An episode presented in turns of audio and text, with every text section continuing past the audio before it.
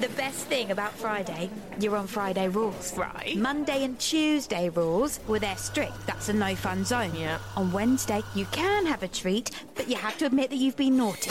Yeah. The Thursday rule is wait for it. Then it's Friday. Treat day. Go for it.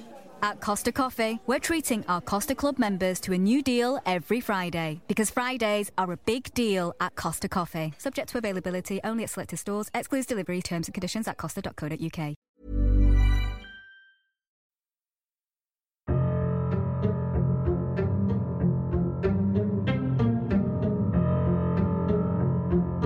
Christmas, Australia, 1988. It was an idyllic time to be a child. Playing outside in the summer heat until dark with your friends without a care in the world.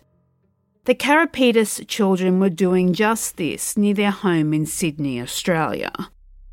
Their mother called them inside for dinner, but for reasons we don't know more than 30 years later, 10 year old Helen did not join them.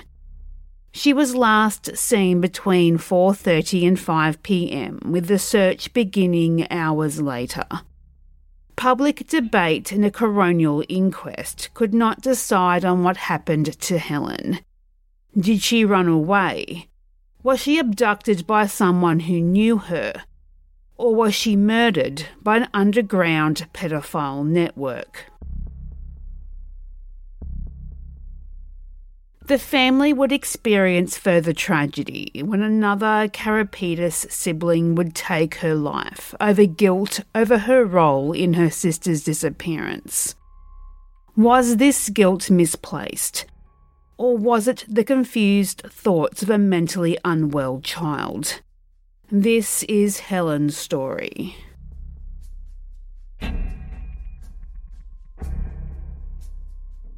Helen Karipidis was born December 10, 1978, to Theo and Vula Karipidis. She would be the third child of six born to the couple in quick succession. The relationship was toxic, with allegations of abuse by the hands of Theo towards Vula and the children. Theo was a Greek immigrant who had worked as a labourer, but he was injured and off work on workers' compensation. Unfortunately, due to language barriers, he was very isolated, and he turned to alcohol, which became an addiction after the children were born. The Department of Children's Services would become involved after one of the older children, Maria, she would tell her teacher at school that, at least on one occasion, Theo held the children on the floor with his foot to their neck.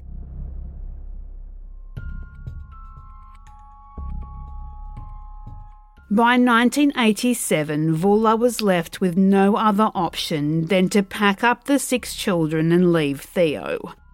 She would be awarded full custody of the children and they would receive a public housing apartment at 454 Illawarra Road, Marrickville, in Sydney, Australia.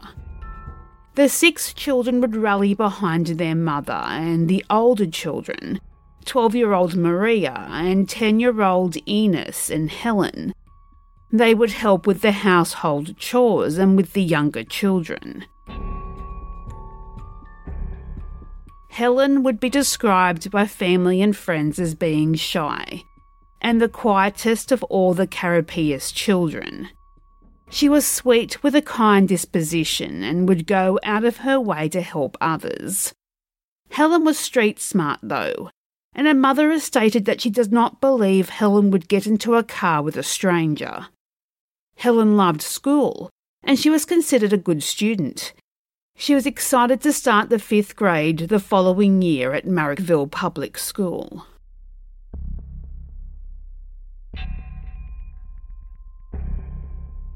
On December 22, 1988, 10 year old Helen, three of her siblings, and two friends were at a playground at the public housing estate. They were swinging on the swings, building castles in the sandpit, and playing handball. Between 4:30 and 5 p.m., Vula called to her children to come back inside and get cleaned up for dinner. Her siblings would return, but Helen would not.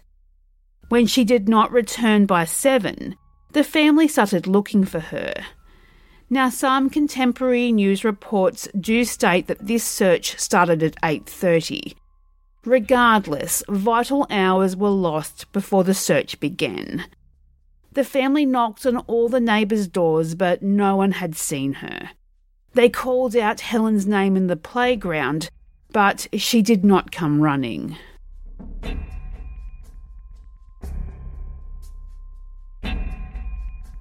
From the initial investigation, police focused their attention on Helen's father, Theo. The local media reported that they believe that she ran away. Her family adamantly argued against either of these possibilities. That despite his issues, Theo adored Helen and Helen adored her father. And that Helen did not have the means to run away anyway because of her young age and the fact that she took no money and no belongings with her.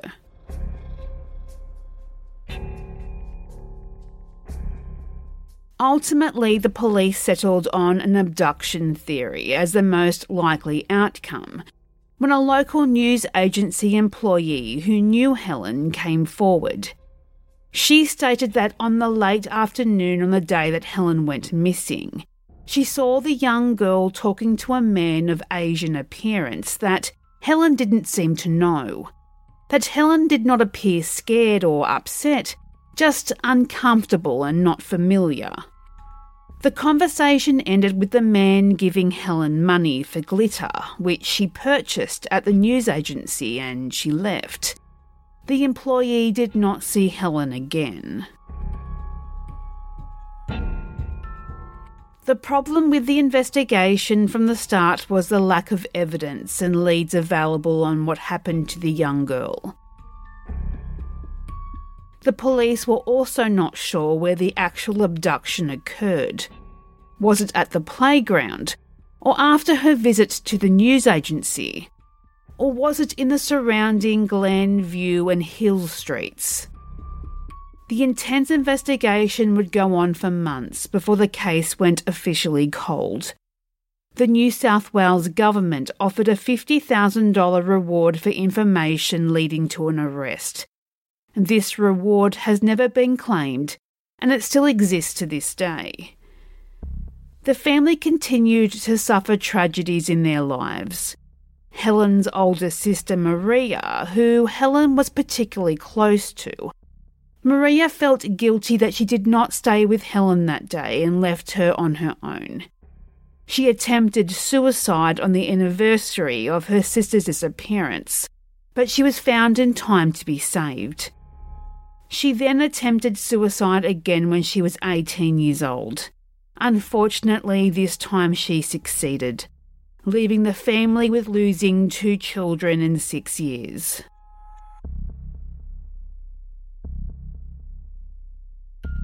However, this would be the motivation that Theo needed to get help for his alcohol addiction. And at the time of this recording, he still considers himself an alcoholic, but he is recovering. And the family has again become closer to support each other in the grief of losing Maria and the endless search for Helen. 2020, it has been a tough one. And more than ever, we are working from home, staying at home, and socialising at home. It can be stressful and isolating and lonely. Depression and anxiety are at an all time high. I know that between work, the podcast, and my family, I'm not going to drive to talk to someone even when I need it. It's hard to make time for yourself. What if you could talk to a licensed professional therapist in the comfort and convenience of your own home? You don't need to even get dressed out of your pajamas. That's where BetterHelp comes in. BetterHelp will assess your individual needs and match you with the best therapist to listen to you 24 7. You can message your therapist at any time you need them And in the unlikely situation you want to change it up, BetterHelp will be there to easily match you with another counsellor free of charge. Be one of the millions that use BetterHelp to improve their mental health and well-being. In fact, so many people are using BetterHelp that they are recruiting additional counsellors in all 50 states of the United States. We want you to start living a happier life today. And as a listener to Stolen Lives, you'll get 10% off your first month by visiting betterhelp.com slash stolen. Join over 1 million people taking charge of their mental health. Again, that's betterhelp, H-E-L-P, dot com slash stolen. In early 2000s, the eldest of the Karipidis children, Enos, was searching the internet for any sign that his sister was still alive. That's possibly, maybe, holding on to the slightest hope that she had run away and that she was living a happy life somewhere. He came across a video of a woman who claimed that her own children had witnessed the murder of Helen Karipidis that Helen had been a victim of a ritualistic murder in a church in Sydney.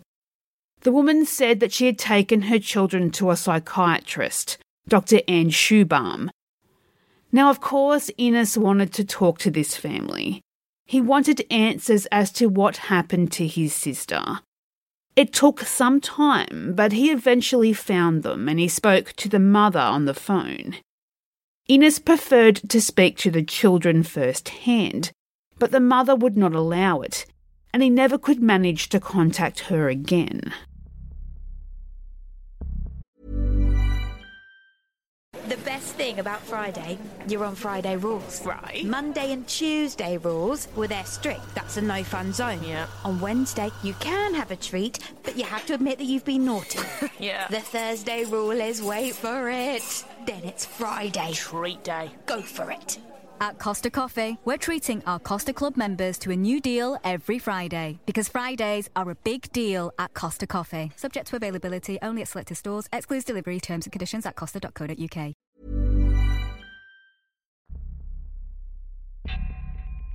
A local news media outlet, Nine News, also could not reach the family, but they did manage to speak to the now retired Dr. Anne Schoobaum. She said that she remembered treating the children, and she remembered what they told her about Helen. But the case files were long gone. Quote, the children were quite detailed and consistent with their information, but hardly anyone believed them. This is the general attitude to ritual abuse, though. The police and Department of Children's Services found it all too hard and took the easy way out by disbelief. I'm sure it happened, and there was credible evidence. Unquote. Unfortunately, there isn't much more information than this about it. Rumours about a government cover up has hampered this case from early on. One of these rumours is perpetuated by author Fiona Hollercatz, who supports the theory that Helen was murdered in a ritualistic killing. Fiona believes that Helen was a witness of the workings of a sadistic underground pedophile network made up of Australian celebrities, businessmen, and government officials, and that Helen was murdered because of what she knew.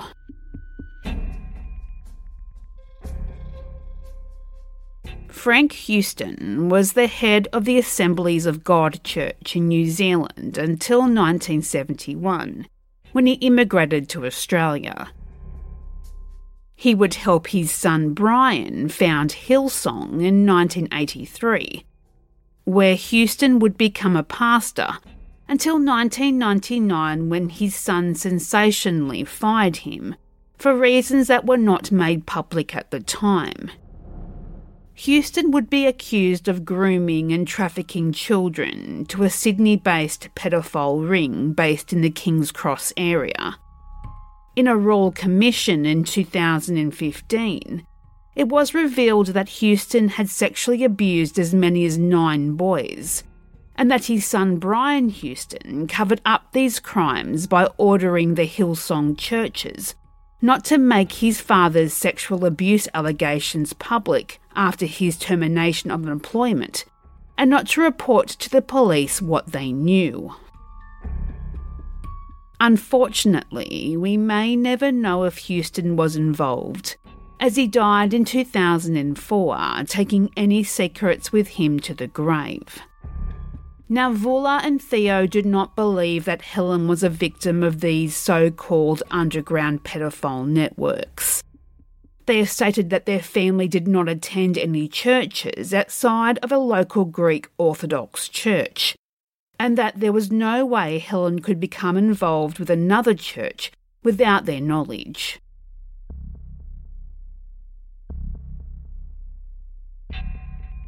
In 2012, a coronial inquest was held. Several disturbing incidents leading up to Helen's disappearance came to light. Anne Martin, the school teacher of Maria's, who was more of a mentor for the young girl. Maria would go to Anne shortly after Helen went missing, upset, and with some stories that, to say it concerned Anne, well, that would be an understatement. Maria told Anne that a quote unquote nice man regularly took the girls to King's Cross, where the girls were told to take their clothes off and they would be photographed.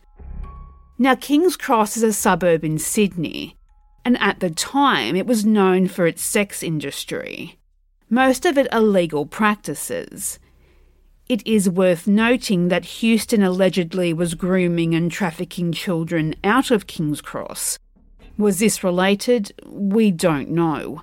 But it is definitely worth considering due to the lack of information we do have in regards to what happened to Helen. Maria also told Anne that she felt responsible for her sister's disappearance. That in the weeks before Helen went missing, she had told Maria that she was unhappy and wanted to run away, but Maria made her promise not to leave without her. She said the main reason Helen was unhappy and upset was because in the weeks before she went missing, she was raped by two boys living in the public housing estate that all Maria knew was that one of the boys' names was Johnny, but she didn't know anything else regarding their identities.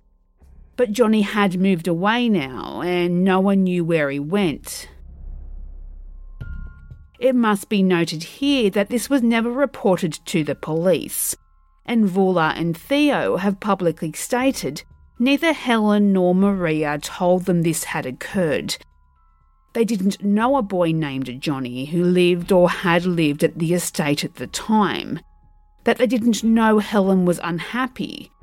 They reported that she was in good spirits before her disappearance and she was excited about Christmas.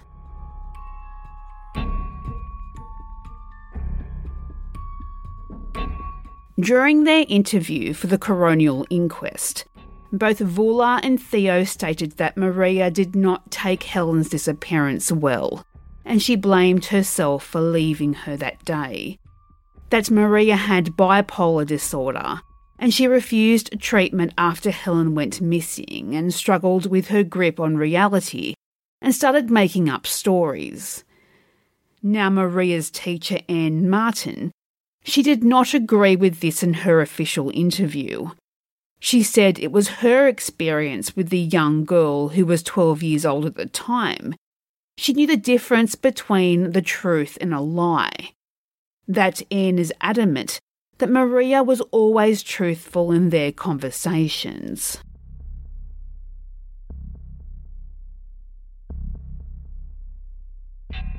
The coroner passed down her findings, and they were inconclusive that it was most likely Helen was abducted and murdered. But who and why and where, we may never know.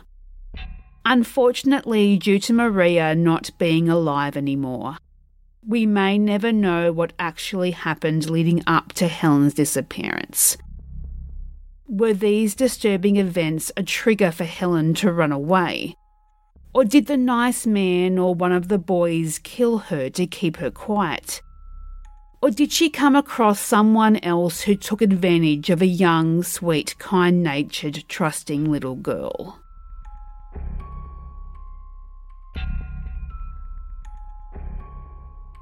At the time of her disappearance, Helen Karipidis was 10 years old. She was 130 centimetres tall, or 4 foot 2. She was slim build with dark, long brown hair and eyes. She had an olive complexion due to her Greek heritage.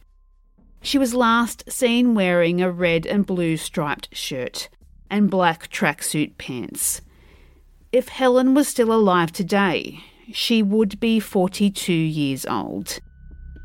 If you have any information regarding the disappearance and suspected murder of Helen Karipidis, please contact Crime Stoppers on 1300 333 000.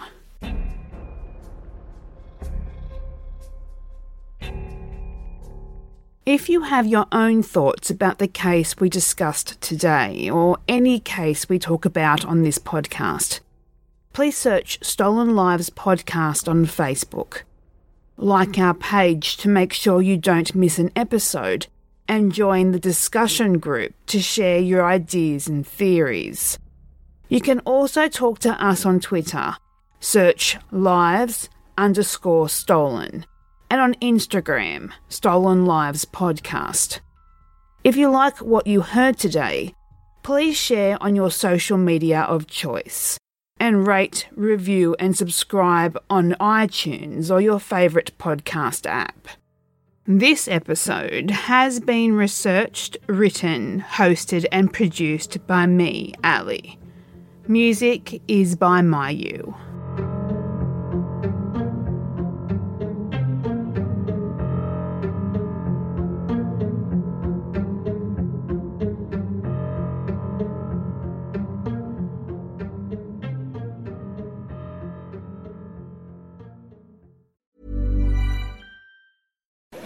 Thing about Friday, you're on Friday rules. Right. Monday and Tuesday rules, were they're strict. That's a no fun zone. Yeah. On Wednesday, you can have a treat, but you have to admit that you've been naughty.